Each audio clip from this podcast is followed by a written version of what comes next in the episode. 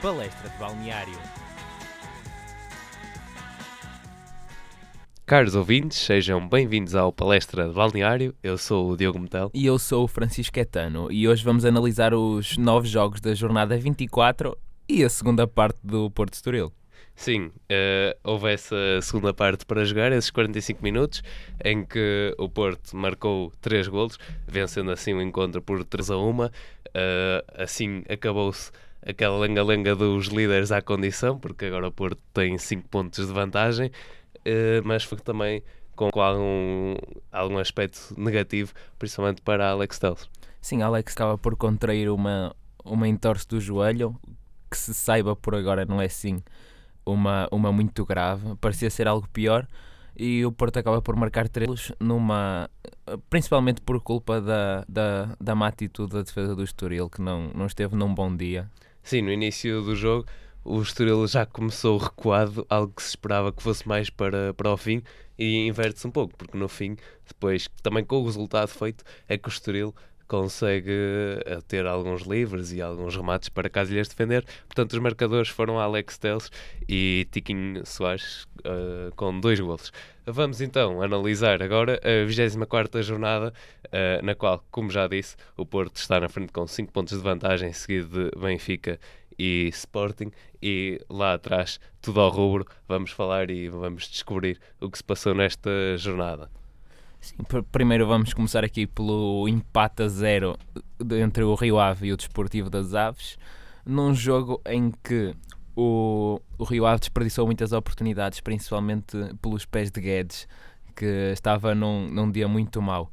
Também de realçar a prestação de Francisco Geraldes, que desde a saída de Ruben Ribeiro tem sido assim o, o elemento mais criativo deste, deste Rio Ave. Sim, sim, uh, concordo. Uh, só de recordar também que, que este é o terceiro empate entre as duas equipas desta época. Foram dois para o campeonato e um também para, para a taça. Uh, mas o Rio Ave conseguiu apresentar uma, uma grande superioridade. Teve a posse de bola, foi esmagadora. o posicionamento dos laterais bastante subidos, a não deixar o, o Aves subir e, portanto, a bola também era facilmente recuperada uh, há os remates perigosos de Diego Lopes e, e de Guedes, uh, que também, em termos das oportunidades, acho que o Rio Ave faltou sempre, digamos assim, um, um danoninho para marcar, era quase, quase, faltava ali um, um toquezinho. Uh, e do lado do Aves, a jogar com seis unidades ali fixas na defesa, teve mesmo assim algumas dificuldades. Sim, esta estratégia do Aves parece que passou dos 5 para os 6 defesas. Foi, andávamos a sofrer golos, pronto, põe-se mais um. E tenta, continua a tentar apostar nas saídas. Desta vez ainda criou assim algumas oportunidades, mas nada nada muito constante. E, Sim, mas a Nildo foi, digamos assim, o jogador que conseguiu desequilibrar mais. Sim, o problema, o, o, problema não, a grande vantagem do Aves e o problema do defender é a velocidade dos jogadores. Que ele tem uma capacidade de explosão uh, espantosa rapidamente estão na tua área prestes a fazer o gol. Sim, e se de um lado Cássio teve uma boa defesa aos 24 minutos, do outro lado Adriano com um grande voo e também com um rol de, de defesas Uh, bastante boas ao longo da partida, a impedir assim uh, que o Rio Ave se adiantasse no marcador. Uh, e mais um jogador que aguenta pouco tempo em campo, Marcão, que foi expulso, deu um pontapé em Hamilton quando saltou com 4 uh, minutos. 4 minutos. minutos. É marcão para não lhe chamar outra coisa. E vamos, vamos agora prosseguir para, para a vitória do Belenenses frente ao Feirense em casa, numa exibição muito sólida, Diogo. Sim, o Belenenses aqui a surpreender e também uh, a notar já alguma consistência. Acho que ainda não está àquele nível que pode ser, que, que os jogadores têm essa qualidade para vir a ser, mas uh, já bastante melhor.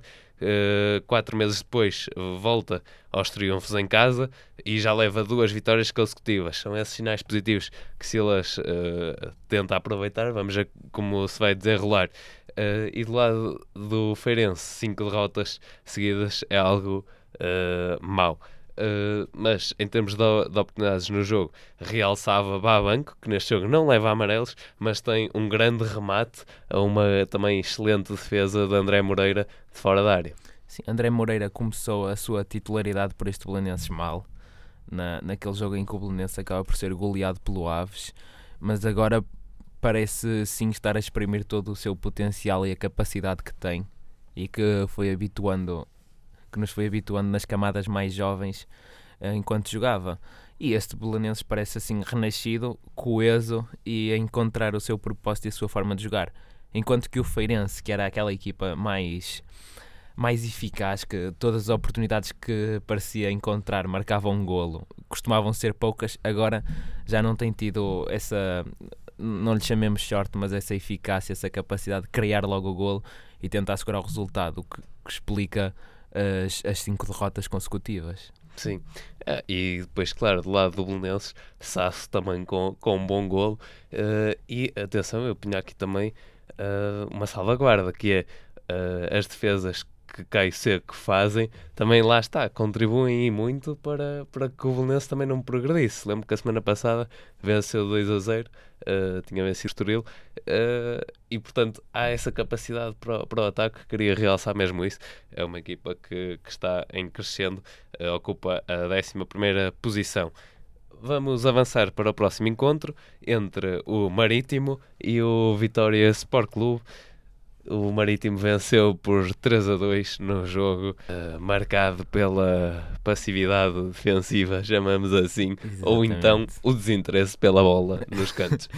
o Vitória acho que se esqueceu que os cantos também contam, principalmente ao primeiro posto. O Marítimo marca 3 golos em bolas ganhas ao primeiro posto nos cantos.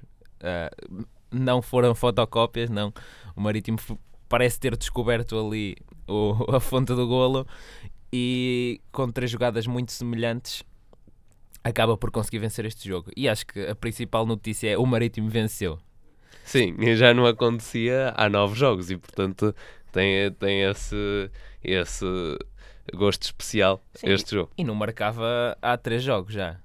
E já, consegue logo três gols. Consegue logo três gols. Exatamente. Uh, o, neste caso, o uh, teve no banco uh, Vitor Campelos, treinador interino, também lançou cinco alterações no 11. Uh, uma delas, ao caso estava castigado, não poderia jogar. mesmo assim, não evitaram a derrota. E, e há um lance que, que penso que é mesmo o segundo golo, em que não compreendo como é que é possível. Três jogadores vão à bola do, do, Guimar, do Vitória e depois aparece lá uh, um jogador do Marítimo oh, cabeceou golo. Uh, é passividade, passividade, passividade completa. é mesmo. Uh, e, e foi um jogo também interessante porque o, o Vitória conseguiu criar muitas oportunidades e isso é que choca aqui um bocadinho. A posição até foi bastante boa. Sim, em termos atacantes, o Vitória tem muito potencial e muita capacidade, mas se, se não marca golos, não, não vai ganhar o jogo. Mas o, o Marítimo também, agora, perante um, um adversário fragilizado, conseguiu-se assim, por assim dizer, uh, assumir alguma, alguma capacidade de liderança do jogo e acho que isso é importante neste momento em que era preciso motivar os jogadores, porque Sim. vinha de uma série negra depois de um início brilhante. Mesmo primeiro golo uh, que sofrem, uh, o Hurtado também fica ali sozinho, portanto a um nível defensivo, um problema de marcação. Sim, sim. sim. Uh, no intervalo, há uma substituição, penso que de Helder Ferreira, e de facto foi muito mais velosa esta equipa do Vitória e o penalti, uh, uma falta desnecessária, Caetano. Sim, é uma falta desnecessária. Uh, o guarda-redes não está na pequena área, tem que, tem que saber que ele não tem, não tem assim tanta liberdade de contacto. Não, e se, se não agarra a bola e se embate no jogador, é obviamente falta. E sim, teve sorte, levou amarelo. Se levasse vermelho, se calhar também não era mal mostrado. Claro. Uh, ora bem, uh, só para terminar esta partida, uh, aos 8 minutos, Edgar Costa saiu lesionado e também de relembrar que Ricardo Valente marcou a sua antiga equipa. Vamos para o jogo agora entre o Passos de Ferreira 1, Benfica 3. Uh, o que é que tens a dizer sobre esta partida? Entrou, entrou bem o Passos a aproveitar as fragilidades defensivas do Benfica que já, já abordamos aqui, principalmente os problemas de marcação. Primeiro, Grimaldo permite o cruzamento, perde o lance, e depois Ruban Dias a falhar a marcação ao primeiro poste e Felipe a aproveitar muito bem. De resto, o Benfica continua com com um grande problema no meio campo chamado Pizzi. É, neste momento é como jogar com, com um elemento a menos. Pizzi não faz circular a bola, que é o, o trabalho dele. Aquilo que nos habituou a época passada, até foi o, o melhor jogador da liga e esta época está, está muito mal. Eu, eu, sim, eu acho que isso também vai de encontro aqui a um aspecto uh, que, que se notou mais na segunda parte. O Benfica com uma linha de quatro defesas muito perto da sua própria área e depois seis jogadores plantados lá na frente. E eu sei que, que pode ser redutor, mas foi esse o, o desenho tático predominante. Uh, e de facto, eh, também eh, reparemos, estavam a perder um, um a sabiam que tinham de ganhar e portanto foi nessa procura de golo, mas sem meio campo e portanto as bolas colocadas para a frente com umas fintas e depois a tentar colocar a bola no, na área conseguiram ir tirando as bolas, os defesas do, do Passos, que se na primeira parte ainda tinham conseguido levar a bola até à baliza de, de Varela, na segunda já não conseguiram, depois perdiam a bola. Eh, e curiosamente, os golos surgem de bolas colocadas diretamente do Bruno Varela, digamos assim, lá para a frente, quase dentro da, da área. Obviamente com erros uh, dos laterais do passo associados. Sim, mas o, o desenho tático do Benfica acaba por ser uh, fraco. Uh, uma, uma equipa desorganizada, assim, sem, sem critério na, na, na circulação de bola, vale, vale-se muito da, da, qualidade, da qualidade individual dos jogadores, que é uma equipa com jogadores muito bons. Grimaldo é formado no Barcelona. e depois temos, temos, por exemplo, temos o Jonas, os Ivkovic, o Rafa e o Servi que conseguem circular a bola, mas se não há critério nem há um objetivo, o Benfica com Jonas não, não vai colocar a bola na área. Sim, mas repara, abdicaram dos princípios na busca pelo golo. E, e a verdade é que lá há frutos. Portanto, não, neste jogo não podes condenar. Obviamente, se não conseguissem, tens Sim. aquela coisa, ah, depois fazem as coisas de forma assim, querem fazer rápido e não fazem bem, mas neste jogo, sim, lá sim. está, mas, conseguiram. Mas é natural, é natural que o Benfica tenha marcado. Criou mais oportunidades na segunda parte. Coloca Jiménez, coloca Seferovic. Não é, é, são três homens Sim, na frente. Dá, exatamente. Se, se, não marcasse era muito mau. Mas uh, não, não, percebo, não percebi este desenho tático. Sim, mas depois também do lado do Passos tens assim. Sim, sim, o Passos, uh, o Passos tem a defesa completamente desorganizada também. Para um ataque organizado, uma defesa desorganizada. Algum deles tinha que ganhar e ganhou claramente o ataque a, a, melhor, a, melhor, a melhor qualidade do Benfica. Sim, o Inter pedalada. Uh, mas falava concretamente da substituição de Quinhones por uh, Felipe Ferreira. Uh, que, que, digamos assim, entra no jogo, perde a bola e, e dá o golo a Jonas e também a, a saída de Ruben Micael, uh, que estava a aguentar mais ou menos assim. Estava, estava uh, a fazer um bom jogo. Exatamente, estava a aguentar. O Benfica marca na altura em, que, teve ali, em que ele sai. Teve ali um duelo, um duelo particular com Ruben Dias que, pronto, estava, estava em modo lutador de boxe neste jogo. E sendo assim, Rafa marcou um ano depois pelo Benfica e fora de casa é algo que já não acontecia há dois anos. Uh, vamos agora falar do jogo entre o Chaves 2, Estoril 0. Uh, e, e neste jogo fica assim uh, um momento não, não alto, diria, mas Tiva que falhou um, uma grande penalidade. Sim, Tiva que costuma ser um, um exímio marcador de, de penaltis, mas desta vez deixou-se ceder um bocado à, à pressão do guarda-redes e acabou por não ser muito bem colocado vemos pela reação dele quando, quando falha o penalti que ele estava, ele estava nervoso. O Chaves precisava daquele golo para segurar o resultado. O Estoril naquela segunda parte ainda tinha criado assim algumas oportunidades mais, mais flagrantes. E, mas dois minutos depois acaba por chegar ao golo Chaves, tranquilizando o capitão do, da, da equipa da equipa de Chaves e que faz um, uma grande assistência para, para Mateus Pereira de Trivela. Sim, eh, mas a, a, chave deste jogo também foi, foi mesmo o golo cedo que, que a equipa flaviense consegue. Uh, apesar de, na primeira parte, não ter tido o controle do meio campo, eu até diria que o Estoril passeou, digamos assim, e depois, se passeou pelo meio campo, voltou a cometer alguns erros como por exemplo Criaco que já tinha errado nessa tal segunda parte contra, contra o Porto, também a ser facilmente dobrado e andar um pouco perdido. E, e depois também no, no gol de Dunkler, que é, pronto, é fintado e, não deu assim grandes hipóteses. Atropelado. Uh, sim, mas o, o, acho que o que falta a esta defesa do Estoril é solidariedade. É, o jogador está batido e ter lá o outro já pronto a ajudar. E foi, foi esse o motivo pelo qual Estoril acaba por sofrer aqui assim dois golos, principalmente por falta de organização e comunicação. Se temos aquele meio campo com o Lucas Evangelista e, e jogadores muito talentosos, temos uma defesa desorganizada e que tanto pode ter jogos excelentes como pode ter jogos muito maus, como foi este e como foi a segunda parte com o, com o Futebol Clube do Porto. Muito bem. Uh, só de realçar que Mateus uh, Pereira, num lance uh, em que embateu com o jogador do, do Estoril, acaba por ir para o hospital, mas felizmente já, já teve alta hospitalar. arrancamos então para o, o próximo jogo, falamos do Boa Vista 4, uh, Vitória 0. Caetano, estavas à espera deste resultado? Não estava. Uh, se todos sabemos que o Boa Vista tem qualidade, também sabemos que o Vitória era uma equipa em recuperação e que, pelo que fez neste jogo, talvez não, não merecesse assim uma derrota tão pesada. Se bem que o Boa Vista, todas as oportunidades que criou foram boas e foram dignas de golo. Sim, aliás, os cinco, em 5 remates enquadrados, 4 entraram lá dentro. Uh, e também uh, do lado do Vitória, é verdade, criaram muitas oportunidades. Tem, penso que 13 remates, mas concretos à baliza, uh, só dois. Portanto, não é. Pronto, faltou, lá está, eficácia e, e pontaria. e também há erros no, do lado do Vitória, facilmente, por exemplo, no lance do, do 2 a 0.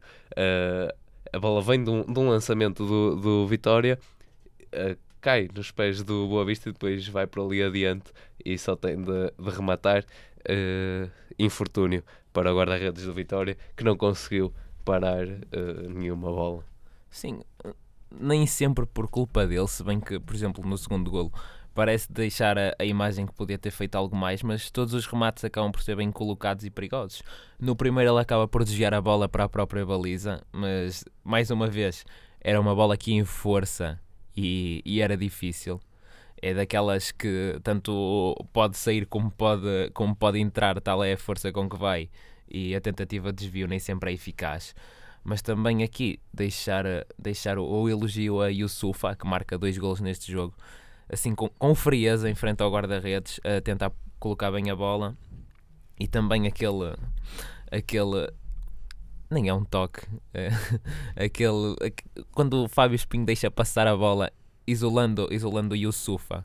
Sim, é, é nota-se a boa combinação que há também entre, o, entre os jogadores. Sim, acho que é esta mai, maior experiência, por exemplo, de Fábio Espinho que tem feito a diferença no, no meio-campo do, do Boa Vista. Tem sido relativamente sólido e quando não realizam jogos muito faltosos, consegue manter assim aquela coesão, a boa comunicação e acho que isso é que é importante e o Boa Vista acaba por recuperar bem daquela derrota pesada com o Benfica. Muito bem. Uh, vamos para outro jogo que também teve 4 golos de diferença entre as duas equipas. Falo do Portimonense 1, uh, Porto 5. Uh, neste jogo em que mais uma vez o Porto marca 3 golos numa parte, digamos assim, é a quinta vitória consecutiva na Liga e portanto tem agora a liderança isolada é o terceiro melhor ataque da Europa e com 103 golos já é o melhor registro desde 86 87. E nesse ano o Porto foi campeão europeu, se não me engano, Diogo. Este ano, digamos, já está mais complicado com, tá. com os 5 a 0 de Liverpool, mas nunca se Quem sabe. marca 103 marca mais 6. Uh, ah, mas sim, uma, uma boa primeira parte do Porto em termos de, de, aproveitamento e uma segunda também. O Porto, em 6 remates à baliza, marca 5 golos. Uh, não, não se pode pedir muito mais desta frente de ataque. Que algo remendada soube, soube, -se, soube -se gerir bem e soube criar boas oportunidades. Destacar aqui o regresso de Otávio à titularidade com um golo e uma, uma boa exibição. Mas também aqui Dalot que acaba por ser lançado, lançado para a arena e e sai vitorioso frente a este Portimonense com duas assistências e uma boa exibição. Ainda se nota algumas hesitações em termos defensivos, mas parece ter algum potencial e talvez com a experiência e a ajuda de outro lateral mais experiente como, como o Maxi seja, sim, sim. seja importante para se começar a rotinar. Sim, mas este jogo, pronto, é, é muito bonito o resultado, digamos assim. Uh, mas foi no início um pouco faltoso e falaste de Maxi e veio-me logo esta questão das faltas, muitas faltas. E depois também lá está, uma equipa remendada mas que mesmo assim consegue. E acho que é positivo quando, quando faltam assim aqueles jogadores que seriam os titulares Uh, e, e, há boa resposta uh, por toda a equipa de dizer ainda que Soares está lesionado e portanto agora também para o jogo contra o Sporting haver aqui algumas alterações que, que Sérgio Conceição vai, vai ter de pensar. Queria também realçar a, a prestação do Portimonense que conseguiu por diversas vezes causar perigo conseguiu os remates, principalmente na, na primeira parte. Depois, na segunda, tem ali um período, penso que de 20 a 25 minutos, sem, sem conseguir também sair do seu meio campo, uh, mas com boas, com boas saídas de bola, através de Everton, depois chegando também a Fabrício e, claro, Nakajima, quando pega na bola, a ter de ser travado em falta. Uh, portanto, há esse mérito. E depois há aqui uma dupla questão, que é a questão de merecer o golo a que chegam já é mesmo a acabar a partida. Por outro lado, desnecessário uh, para o Porto sofrer e também aí uh, Casilhas fica a ver a bola passar, digamos assim. Sim, mas o Portimonense, pelo jogo que fez, realmente esta parece uma derrota assim muito pesada. O que os números transmitem é mais a, aquela eficácia do Porto que esteve numa noite sim, em que parecia que tudo entrava a contrastar com outras, como já vimos, em que eh, nada entra. Sim, sim, eu acho que também há um momento assim que é que marca a partida, que é uh, que são o começo das substituições. Acho que quando entra Oliver Torres e depois a saída de Marega, uh, e depois, claro, uh, Tiguinho por estar lesionado, uh, houve ali, quer dizer, a equipa deixou de pressionar tão à frente e também deu mais espaço ao Portimonense. E o Portimonense, obviamente, aproveitou e também demonstrou que tem um, um bom futebol. Uh, agora, outra vitória, vamos falar da do Braga, que venceu 1 a 0 ao Tondela com um golo uh, já perto do fim, aos 83 minutos, de Sim. Ricardo Horta. E como acho que o que todos os jogadores do Braga pensaram no fim do jogo foi finalmente depois de 10 defesas de Cláudio Ramos, o Braga conseguiu marcar um golo. Estava, estava difícil da bola entrar. É um jogo claramente dominado pelo, pelo Braga.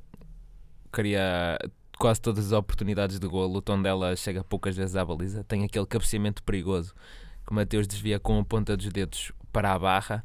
Mas de resto é mais uma demonstração do poderio ofensivo do, do Braga, que apesar de tudo demonstra também que ainda tem problemas na finalização muitas vezes acaba por, por ter boas oportunidades, mas na, naquele momento decisivo, jogadores como Assan tremem e acabam por não conseguir não conseguir aproveitar da melhor forma as situações criadas. Sim, aliado a isso, ter um Cláudio Ramos na baliza não torna o jogo fácil.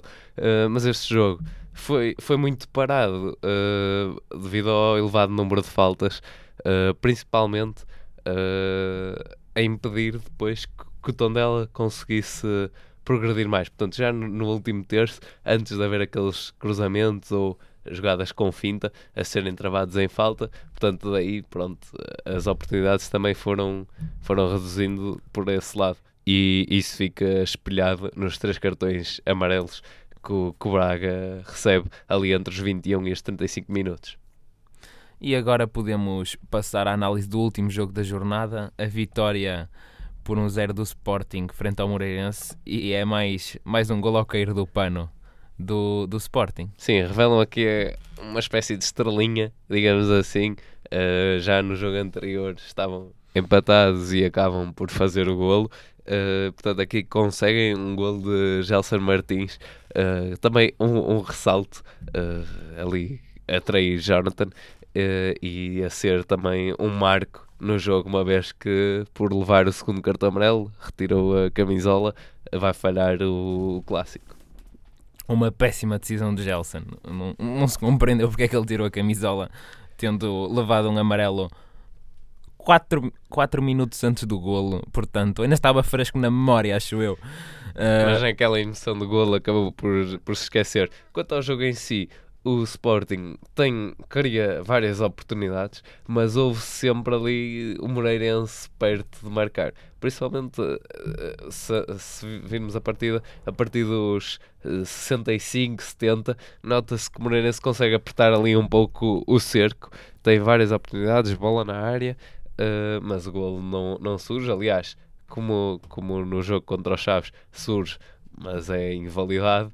Uh, e portanto tem esse também problema de eficácia, acho que, que é isso. Uh, e depois, obviamente, o Sporting com mais força também a conseguir. Sim, Freddy Monteiro continua sem se, sem se afirmar muito nesta equipa do Sporting. Não sei se são dificuldades de, de se enquadrar. Se bem que já, já, com este, já com algumas semanas de treino já se devia mostrar assim mais, mais confortável com o posicionamento e com a forma como a equipa joga mas nota-se claramente a falta de base de porque muitas vezes a estratégia do Sporting passa por a Cunha chegar à linha e cruzar, Gelson chegar à linha e cruzar, Fábio Coentrão e cruzar, e sem base de não há tanta facilidade de colocar a bola na área, porque Dumbia é um jogador muito menos pulsante e o jogo aéreo não é o seu forte, e Freddy Monteiro o, o mais ou, acaba por entrar mais ou menos no mesmo estilo de jogo. Portanto, Sim, e a circulação de bola também não é assim tão rápida quanto isso, porque depois, obviamente, não vais cruzar, portanto, vais mais para o, para o centro do terreno. Uh, mas depois, quando a bola era colocada em Gelson, que normalmente tinha sempre algum espaço, aí o jogo já acelerava. Já, mas eu acho que este, este posicionamento tático que Jesus escolheu para, para o Sporting foi, foi excesso de confiança. Por um lado, é excesso de zelo, quer poupar os jogadores. Por outro lado, é excesso de confiança porque esta equipa de Sporting claramente ia ter dificuldades a jogar, nem que fosse pelo facto de não estar habituada a jogar junta. Portanto, acaba por, por sair aqui com, com sorte num, em algo que podia ter corrido muito mal e deixar, se o Moreirense tivesse efetivamente ganho o jogo, deixava o Sporting a 8 antes de uma ida ao Dragão. Podia significar já, já um afastamento virtual do, do, da luta pela, pelo título e ter o Braga já à perna, que rapidamente com duas vitórias uh, ou duas derrotas de alguém, este topo da tabela pode sofrer sim, um sim, tombo. Claro, uh, e de elogiar, obviamente, as prestações de ambos os guarda-redes, uh, depois, obviamente, uh, no golo é traído, e vamos falar precisamente de, desse, porque ia-te perguntar qual o vencedor da rúbrica de golo trabalhando a jornada o gol trapalhão da jornada. Eu acho que por toda a jogada do golo do Sporting devia ir para Gelson. É um ressalto, depois um desvio e depois para, para acabar em beleza tirar a camisola e expulso. É assim, está entregue, é mesmo. Não há, não há muito mais a dizer, de facto. Foi, foi mesmo ali a bola sempre a, saltitar, o remate, e lá está. Eu Mas acho que a expulsão jornada, foi, foi a cereja no topo do bolo mesmo. Esta jornada foi rica em trapalhões. Também temos o, o gol de Joel, o, que faz o, naquela altura o 3-1 frente, frente ao Vitória, numa jogada confusa, acaba lá.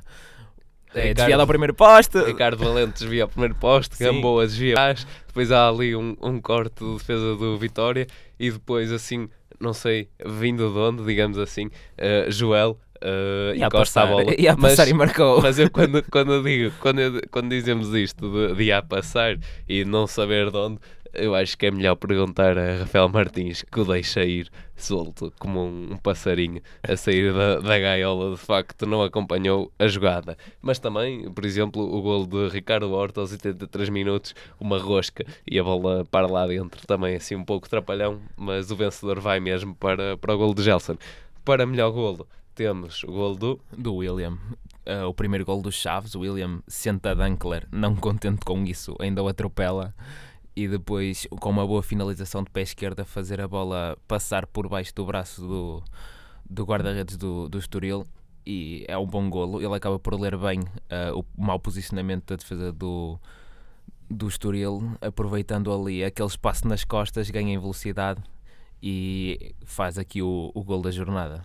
Muito bem, temos o golo, mas também a defesa, e em todos os jogos houve sempre uma defesa assim que se destacou, mas no fim uh, escolhemos para a melhor defesa. Aquela defesa do, do Cláudio Ramos. Depois ainda, há uma recarga do Assan, já está em fora de jogo.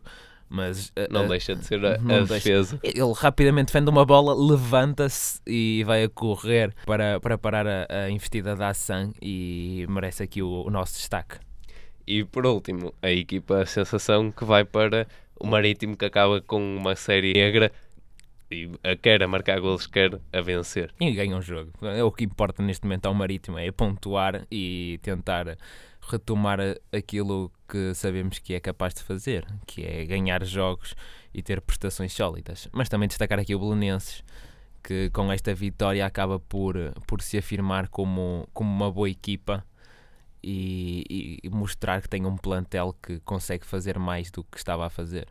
Muito bem. E sendo assim, o 13º classificado, Aves, tem 22 pontos, seguido por três equipas, o Passo do Vitória e o Estoril com 21 pontos e abaixo da linha d'água, Feirense com 20 pontos e Moreirense com 19. Nós vamos voltar para a análise da 25ª jornada e talvez, quem sabe, para um especial clássico. Fiquem atentos. Até à próxima.